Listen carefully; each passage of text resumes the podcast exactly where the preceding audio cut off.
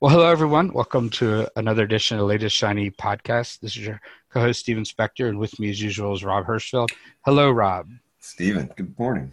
So, this is our first co- uh, podcast from the, uh, the infamous lockdowns happening everywhere. So, I wanted to let you know that I have bubble wrapped my house. So, uh, nothing can get uh, in to affect me, right? Bubble wrap is what you need for all things. That makes was sense. That just that a, was that, that just a rumor? Air, air bubble around you. I thought toilet paper was the cure. Well, I can't get toilet paper, so I had to air. I had to air. I had plastic wrap. as long as you're using it on your house, I think yes, it's fine. It's fine. okay. Well, anyway, hopefully, if you're listening, we'll give you a half hour to think about uh, technology and not everything else going around. COVID, and, uh, COVID free zone. COVID free zone, yes. And we have, I'm very excited, a new guest for us, as we've been talking about this year, getting a lot of uh, new companies, new people. We have the uh, co-founder and CTO of Overops, uh, Tal Weiss, with us. Tal, uh, good afternoon. Good afternoon, guys. Rob, Steve, it's awesome to um, be here on this lockdown um, day. So I'm just happy to be here and hopefully have a good chat and help folks pass the time. Yeah, and, and I'll just say to our listeners, because we're all at home lockdown, there may be more dogs than usual. So um, that's just you know, if you hear more dogs, that's that's acceptable now in our podcast. Although we've it always was always barking. it's not a, So it's- not a change in status. But if but if Tal's dog jumps in, it's very exciting. We have a new dog. Well, Tal, can you just give us a quick background about yourself and a little bit about your company, and then we can uh, dig into talk technology. For sure. So, um, Tal Weiss, founder and CTO at um, Overops, been in uh, tech and loving it for the past um, 20 years. Uh, started my career back home. This is in Israel and Tel Aviv in uh, military intelligence. Did a bunch of interesting work there. Then went on to work on um, aerospace projects for a good number of years. Um, was a great ride there and based on a lot of the learnings and insights gained from those years started um, my first company VisualTao which enabled designers engineers to edit and collaborate over 2d 3d content from anywhere in the world. For, so that was cool. If you're like a civil engineer working on oil pipe somewhere in alaska be able to make changes to a model folks will see that.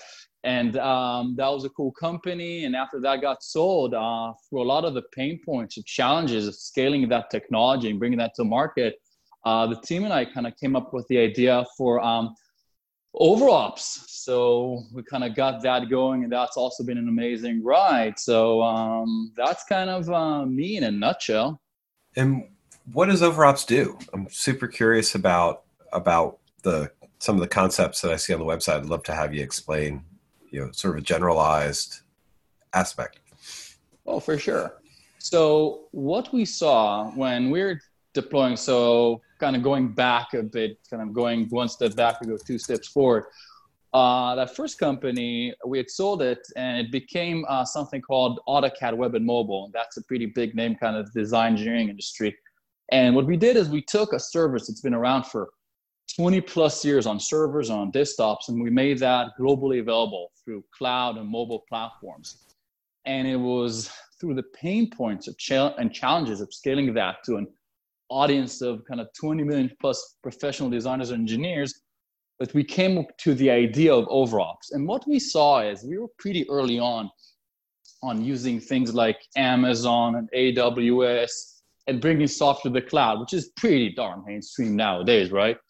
Uh, and what we saw was that um, you know during the 2000s even during the 2010s so much of the focus and the core and the bulk where companies would invest was a lot about like hardware. You know, the thing that differentiated a company that was a strong incumbent, you know, from an upcoming startup was the fact that it had these massive data centers, like you know, banks, you know, and financial folks in the financial industry had these multi-billion dollar uh, data centers and these huge investments in infrastructure. that were this formidable barrier to entry for any other startup who wanted to get into those spaces. And then platforms like AWS and then um, later on uh, Azure and the GCP and a bunch of them really changed that so that even us as a, as a startup or as a kind of upcoming business unit in a much larger corporation were for the first time able to leverage you know software APIs to gain access to massive, almost infinite amounts of compute power,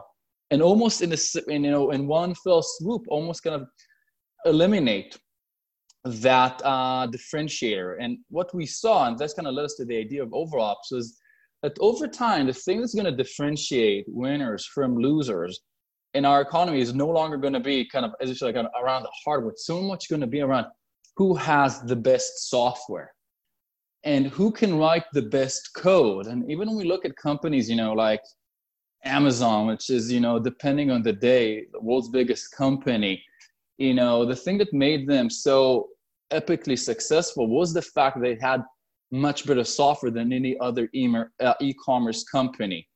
And what overall specifically what we saw is that the tooling that we have to operate and monitor code in staging and production, that tool set will need to be revamped, almost reimagined from this for this new era, if you will, where the focus is going to be so much about understanding code and how can we leverage things like machine learning and artificial and artificial intelligence to really be able to optimize and enhance the way by which we deliver better code to our customers. So that is kind of our mission. I'm happy to kind of double click, zoom in, zoom out. But that is really at the core what we do. We enable our customers to deliver much better code. Our users deliver much better code to their users and create as so a result. So is, is that delivered as a pipeline? So you know when you're saying deliver better code, there's a couple of places that you could be doing that, right? You could be libraries that improve productivity. You could be a part of a CI pipeline or adding in components for a pipeline? How is how is how do you deliver an improved code output? Awesome. So um, what we do is when you look in, and you mentioned CI and CD, and that's exactly kind of where our focus. Because what we saw is if you look at tools such as you know Jenkins and Kubernetes, right? They've dramatically transformed the way by which we deliver software. If you're a build automation engineer, that went Captain America style into cryo hibernation like 10 years ago, and you woke up today, you wouldn't know the world that you're in, right? You can deploy code to thousands of nodes with a click of a button, right? And the same with pipelines like Jenkins and all the other folks in that space. So the way what we do is we say, all right, you now have the ability to deploy code at mass scale into using those pipelines. What we want to do is introduce the concept from CI to CD to what we call CR, which is continuous reliability, meaning you deploy your code, you execute it in your staging, your user acceptance testing, or your production environment, and then we're able to tell you whether or not that code is actually better, worse, or the same in terms of its reliability, quality, if you will, compared to how it was yesterday. So it's applying machine learning and deep artificial understanding of how the code executes to be able to tell you, hey, with this release, you broke X without requiring, without putting this huge onus on developers to have the foresight to log everything, to write all the unit testing. So we're incorporating kind of AI, if you will, to something that up until now has been completely manual, driven by humans. So, so let me ask a question. I'm sorry if you said this, just make sure I understand. When does this happen? So if I'm a developer at my desk writing code and I compile and put it back into the tree, so to example, is it run then or does it run when when the production team says, here's our next version or something? At which so, stage does it run? So sure, you deploy your code, right? You, you commit it into your GitHub and your source code repository. And then essentially that code's beginning executing, right? Starts moving through the pipeline you know, from from staging to UAT to production. At each stage, at each stage of that software delivery lifecycle, OverOps inspects the execution. What we do is we analyze the execution of your code at runtime. So we're not doing you're compiling the code. We're actually ex- analyzing the code as it's executing. Because by understanding both the structure, the inherent DNA of the code itself, and its behavior at runtime, and creating baselines that we can then compare against, we can tell you, hey, today's release uh, in this environment introduced two critical bugs that weren't there yesterday and that you as a developer sadly could not have had the foresight of the ability to know about in advance. And instead of promoting that into production or and potentially impacting users, the AI can actually see, hey, this is an anomaly here's all the information that you, the developer, will need in order to resolve it. And also, I can prevent it by integrating into the CI CD pipeline that kind of bad code from infecting or impacting your um, the rest of your environment. Right. So, so I mean, either that means you're have a you're working with an integration test suite to create the load, or you're actually monitoring production code that's been released. Where how do you how do you stimulate the code base in order to detect that there are problems? So we don't stimulate the code base. We use your existing stimulus, and that's why we run using both your synthetic stimulus, which is your unit testing, then your internal user acceptance testing, and then your production. Essentially, we look at your load and we say, hey, you've been able to, you know, foresee 50% of the issues, you know, using your, your intelligence, your foresight. Using machine learning and AI, we can actually foresee, all, we can actually detect, not foresee, we can actually detect all um, the rest.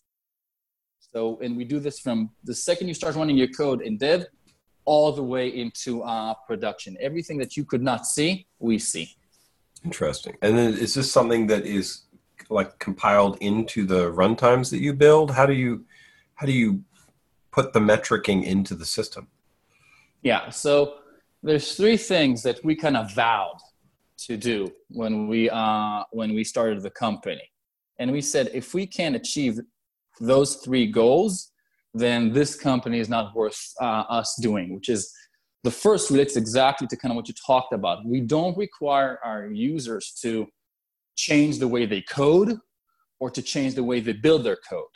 And the other two have with the, and the other two deal with no, it must be secure and must be super fast. But the first one was the way we do it does not require users to change the code. We integrate into the software virtual machine itself, being the be it like you know right now we support now the Oracle JVM, the IBM JVM, and the Microsoft .NET CLR. So we integrate into those components and we operate between them, the interface between them and the actual processor. So as your code is executing mm. and it's feeding information into the hardware, we analyze its behavior. We create this 3D graph, if you will, of your entire code running across a complete Kubernetes cluster, for, uh, for example, and then we can analyze the behaviors and the dynamics within it. And for example, if you introduce an issue in a certain point, we can pinpoint, we can locate it, correlate that into the graph and say, hey, this thing is new, this thing is critical, this thing is impactful. And as a result, take actions, capture information, block it from being deployed, and a bunch of other stuff. Wow, interesting. That makes sense. So, from that perspective, what you've really been able to do is, you know, uh, and, and, your website uses the word fingerprinting. I guess that makes sense. So you're saying this yep. is what a, the application looks like with fingerprinting, and then AI tells you that that's a normal fingerprint, and anomalies are going to be detected. And and so, is there an overhead from that? How much you know? It, it's a valuable thing. How much how much cost is there from that perspective? Sure. So as I said, the three the, the three key principles under which we we said if we can make these three happen, it ain't worth it, right? We talked about changing the code. The second, it must be fast. Now, the way to do this is by offloading all that computation work, all that fingerprinting, all that code analysis away from the production of the, or, or the testing nodes themselves. So the way that this works is every time a user loads code, right?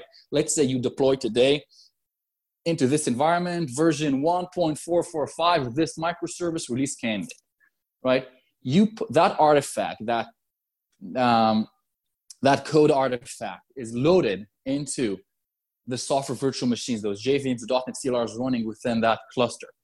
And what we do, we fingerprint them, and we say, okay, is this code that we know that you've already analyzed, or is this new code? In the case of this artifact, is going to be new code because you just wrote it yesterday. At that point, we send that off for analysis in the background. So the actual production node is not impacted by all of this. The actual production node um, sends that information, and then the graph and all that analysis is happening in the background. And that enables us, that offloading, that enables us to um, enable our users to operate this in some of the world's most um, demanding production environments. You know, if you look at customers like you know, users, banks, media, telco, all these guys, they can use this at record-breaking speeds. Makes sense. And and would you could you potentially do like an a A/B or a stripe test and say, you know, I'll put this on systems, or I'll, you know, you could actually turn it on and off if you wanted to to pull back, or is it just not a factor? And the more data you get, the better.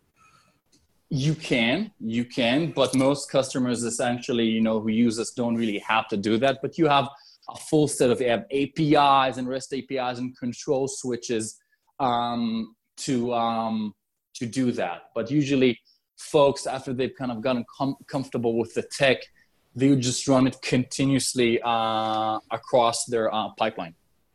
Interesting. And then, so from that perspective, the OverOps platform, there's a part of it that's this the code analysis piece, but I'm assuming there's a ton of graphing and data and insights that come with that.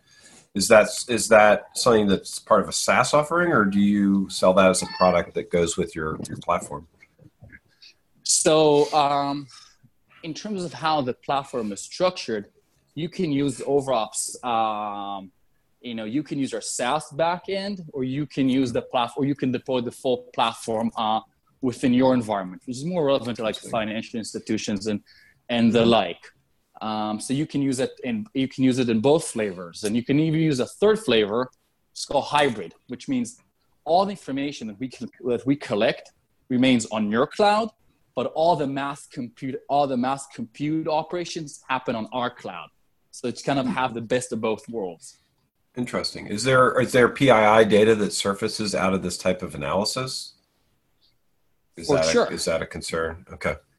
it, it's it's actually but it, that's actually where the code analysis itself an interesting point um, that we can make so let's take for example logging right which we've all used since the dawn of time Mm-hmm. so for example let's say i have a developer that uh, accidentally logs even at debug level of verbosity so it may not necessarily happen in production you know a username right the word uh, Rob or Tal or Steve or Dan, right? They emit that to the log file. They send that to the log analyzer. That is a massive PII breach. If you remember, like Twitter a couple years ago, Right. a developer did that, and they had to ask 300 million users to change all their passwords, right? Because the challenge is that no log analyzer can know that the word Steven, Steve, Dan, Tal, Rob, right, are PII sensitive. So once it's in the log, again, it, it's it's it's it's you know toothpaste out of, is, is, is out and there's no pulling it back. And this is where OverOps does something interesting Okay. because we are there at the point of execution, the point uh, as, as the code is executing. And because we've analyzed the code, we know that this word, Stephen, came from a variable called username. We actually understand the metadata, the symbology of the code. So we can actually redact at those levels, which is something pretty unique. So that's how you know we have customers in healthcare, and um, you know, and, and media, and whatever sector you name it, they're using this because of this ability to redact PII for HIPAA compliance. You know, not just based on specific regex pattern or data, but actually based on the metadata itself. Um, Right. So they're using us even in SaaS architectures, and for those who are who are from for regulatory reasons are unable to do that, they can use us. They can just deploy the system completely behind their firewall. That's fascinating. I, I think people underestimate what the PII implications are of a lot of log analysis and even observability uh, challenges. Uh, that you know you're sending a lot of data to a lot of people, and that's why I, I like to ask the question because we need to think about this as we build applications. Um, you know, the developers should be vigilant so that they're not leaking, but you know, the, the consumers, you know, we have the same same challenge. We we're not a SaaS, but we don't want logs shipped to us that has potentially PII data. You can't unsee something um, from from a PII perspective. Oh, Very for sure. scrub. Um, that's fascinating. So when when you look at this, I'm I'm interested in since I mentioned observability. Um, you you it's not something that you've been. It's not a word you've been using. Um, it's certainly a, a nice buzz buzzword in in industry. How would you compare what you do to the observability trend of the last uh, year or two? So I think so. Up until now, I kind of spoke. We have kind of two two key core capabilities to the platform. And uh, just going back for a second to you know what you said about PII before we go into this, yeah. because I think it's a really really Please. fascinating point. You know, a lot of the time, even the developers themselves don't really know what they're logging in the sense they get some data structure, right? And they just log it, an object, right? And the, the object parses itself into a string. And they may not have even been the ones who have written, right, that object. They get an array and they just log it as part of some payload for debugging purposes, and that may have PII in it. So a lot of time, it's like developers can't even foresee what they're going to get, and they will generate a PII leak. So it's a very, very important point, uh, and places companies under a lot of risk and, and, and liability risk. And you know that's kind of they're in between a rock and a hard place. They have to log every time yeah. they log. They risk they run the risk of you know uh, putting something out there which they shouldn't. Um, That's right. No, with with the compliance regulations that are coming in and the right to be forgotten, you might end up, you know, having a very tricky situation of trying to remove user information from logs, um, even that you don't know is, is in logs. Um, yeah, and it, it becomes then then it really becomes you know just like emptying an ocean with a teaspoon. So yeah, moving going back to uh, know, observability. So, so there's two kind of things that we focus on. One is the ability to kind of detect new issues, which is kind of the continuous reliability aspect of it, meaning deploy the release, and when it's part of your Jenkins report, you know, here's also, um, you know, the quality report for this application, for this microservice. The second thing is the ability to actually deduplicate event data at scale. So if you take, for example, you know, log files, one of the biggest challenges with logging is if I were to give you a log file, even a really good one, you know, and I would tell you, hey, it's got a billion log lines in it. Can you tell me, you know, how much unique discrete statements are in that uh, log file right now? Can you deduplicate that for me so I can then feed that into my uh, metrics hub and I can observe it and I can run anomaly detection on it, right?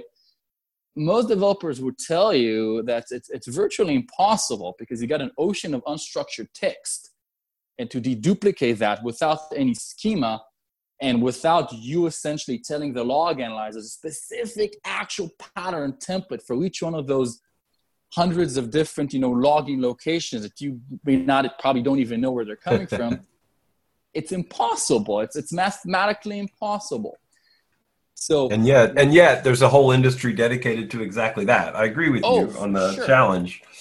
So we actually have a very very interesting, I think, pretty novel approach to it. Because what we do is it all goes back to fingerprinting. So let's say, for example, I have um, a line in my code that's logging some statement with some information.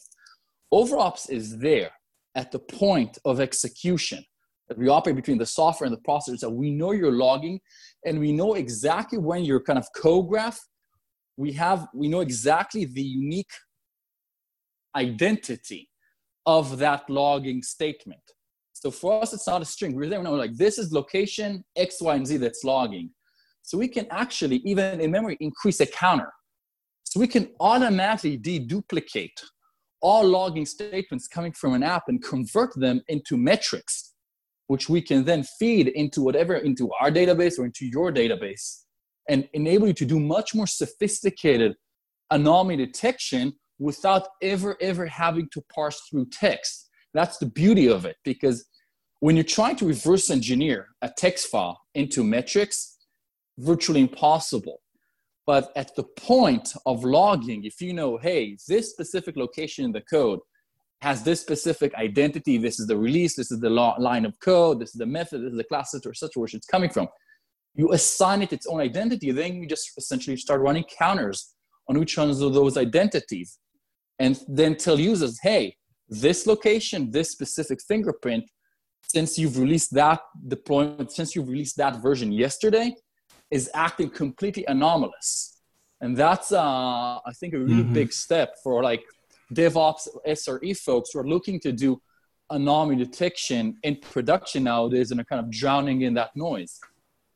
That's a really interesting. So one of the things that is inherent in your assumption that is worth pointing out, um, and is really common, is that the developers and are are often making changes to the code they don't know what the performance impact of that change is going to be and it's two different teams it's not like the person who's seeing the anomaly in the operational side is aware that something changed that had it had an impact. And so there is a significant amount of time in an operational mode or this is actually true from a you know if you're writing code and selling it and shipping it to customers the same thing could be true. I'm interested in that model in a minute. Um, but it's you know in that case you're like all right i something i know something changed in this code. Is creating anomalous behavior. That can be a really powerful thing to pinpoint um, what's going on because small changes can make huge impacts yeah for example you know devops devops folks and sres they are usually mostly looking at kind of um, lagging indicators such as cpu disk io right to kind of assess the overall mm-hmm. health of um, an application. So for them to, to essentially backtrace and to say, backtrack and say, oh, actually the increase that we're seeing in CPU usage right now is stemming from in the code made, made by this developer on this team four days ago is a very, very uh, hard challenge for them to do nowadays. Yeah. So when things do, when things do start essentially um, acting poorly and essentially the system system essentially start uh, malfunctioning that journey back to the developer nowadays is actually very very hard to do and the reason is that even if a developer logged a specific error right? There's some form of like unexpected condition and they have logging for it. The devops folks the devops and the sre folks don't even know to look for it right? They're not the ones who wrote that log. They don't know how to write for it. And there's nothing telling them hey since this version was released three days ago, this specific error is spiking. Right. And so they have to essentially perform that process manually today. And you can see even in these past few weeks, you know, a lot of companies, you know, how long it takes, or even like the best companies when something do happen, especially in kind of the volatile times that we live in, how long it takes them to get things back to in order. Right. And I, I think it's easy to underestimate how important that is, in part because some of it is developer freshness of experience, right? If, if you can catch a, a, a change the developer made, you know, in the same day that they made it, then they're fresh. They probably have the code up. If it waits a day or two, it's okay. If it crosses a weekend boundary or, or something like that, then all of a sudden, especially if it's, you know, if they're not they're not active in the code, the fix and understanding the fix is going to take cognitively a lot more time um, to do that. And so there, there's it's that expanding right. The sooner you cast your test, there's an exponential increase in the cost to fix it. What you're sort of doing is reducing that exponential growth with this. Yeah, I actually had a conversation with. Uh, uh, a good friend, he works at one of the um, large credit card um, management issuing companies, essentially and he said, look, I, de- I deploy software, right? For the first 24 hours we, from, from when we deploy release, uh, I'm like, it's full, like I'm 100% on it. I'm like a hawk. I'm looking the system, everything. I'm making calls to folks, Check that everything is okay. That's the first 24 hours. Uh, no, the next, you know, 24 to 48 hours, you know, it's kind of like, it's code. It's like orange. It's like uh, it's orange. No longer code red, it's orange, right? And he says, after 72 hours, it's not me. you know, after 72 hours, if people, uh, I automatically, whatever it happens, it's not my fault. Now he's saying, kind of saying that, he kind of said that jokingly, but that's usually kind of the state of mind with which we usually deploy software. We kind of deploy it, we kind of go, uh, we kind of see, okay, am I good? Am I good? Am I good? And you know, if 48 hours pass, which 48 to 72 hours pass, which is usually the industry wise kind of that waterline mark. Yeah. After that, I'm okay. And things do break down because a lot of time, you know, reality and users are not as courteous as to let us know that we broke things, you know, within that synthetic 72 hour window. Then essentially it's exactly like what you said. It becomes this hard challenge to go back and to find the exact team. And becomes much worse if multiple teams are deploying concurrently. Yeah. Yeah, because then you're going to have interacting. Are you able to recreate the stimulation components from that perspective? Because the other thing I know in cases like that is it can be very hard to know what triggered uh, bug from that. You know, that what we would call the Heisenbug. Um, yep. Yep. Uh, do so, you have do you have a solution that helps with that or? So the, we have so we have you know we always talk about overop to do kind of three key things. We help folks identify, and that's kind of we talked about through the fingerprinting and the deduplication. We help them prevent, which is once we see those fingerprints, uh, then you know we can hook up into their CI/CD pipeline, for example, until Jenkins say this version looks kind of funky, block that, or even production because folks usually will deploy to, you know, they'll deploy to this pod in their Kubernetes cluster, and then they'll essentially start expanding out to this region. We'll say, oh, you deployed, you know, to five percent of your state, and uh, things are not looking as good as you would want them to, so we'll block that from progressing. But the third capability is exactly what you just um, asked, which is resolve. How can we help folks not just know that something happened and prevent it from impacting, but also provide them with information that they would need in order to resolve it? And that's another cool aspect that stems from the architect, from the architecture of, of how the technology was designed, which is because we are there at the point of event, right? A log file, like a log analyzer, you can't go to your like your favorite log analyzer, no matter how much money, effort, time, and love you spend into it and say, hey, this error here is important, but I, the developer, don't understand why this is happening in production. Like I've never seen the system do this, you know, make this, produce a specific error in any of our staging environment. There's something in the environment, there's something in that state, you know, that Heisen thing, you know, I don't know what's causing. You can't go to your log analyzer and tell, hey, can you give me more information about this? Right? The log analyzer will tell you, well, this is your log. I don't even know what it says. I don't even know what it means. To me, it's just text.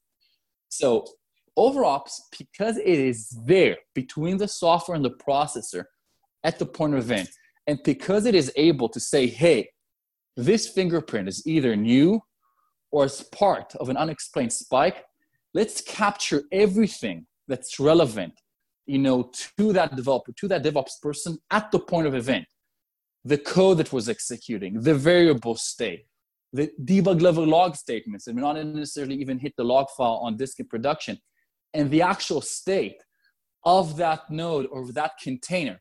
Encapsulate that as a smart object and then make that available to them, if, even as part of a Jira ticket.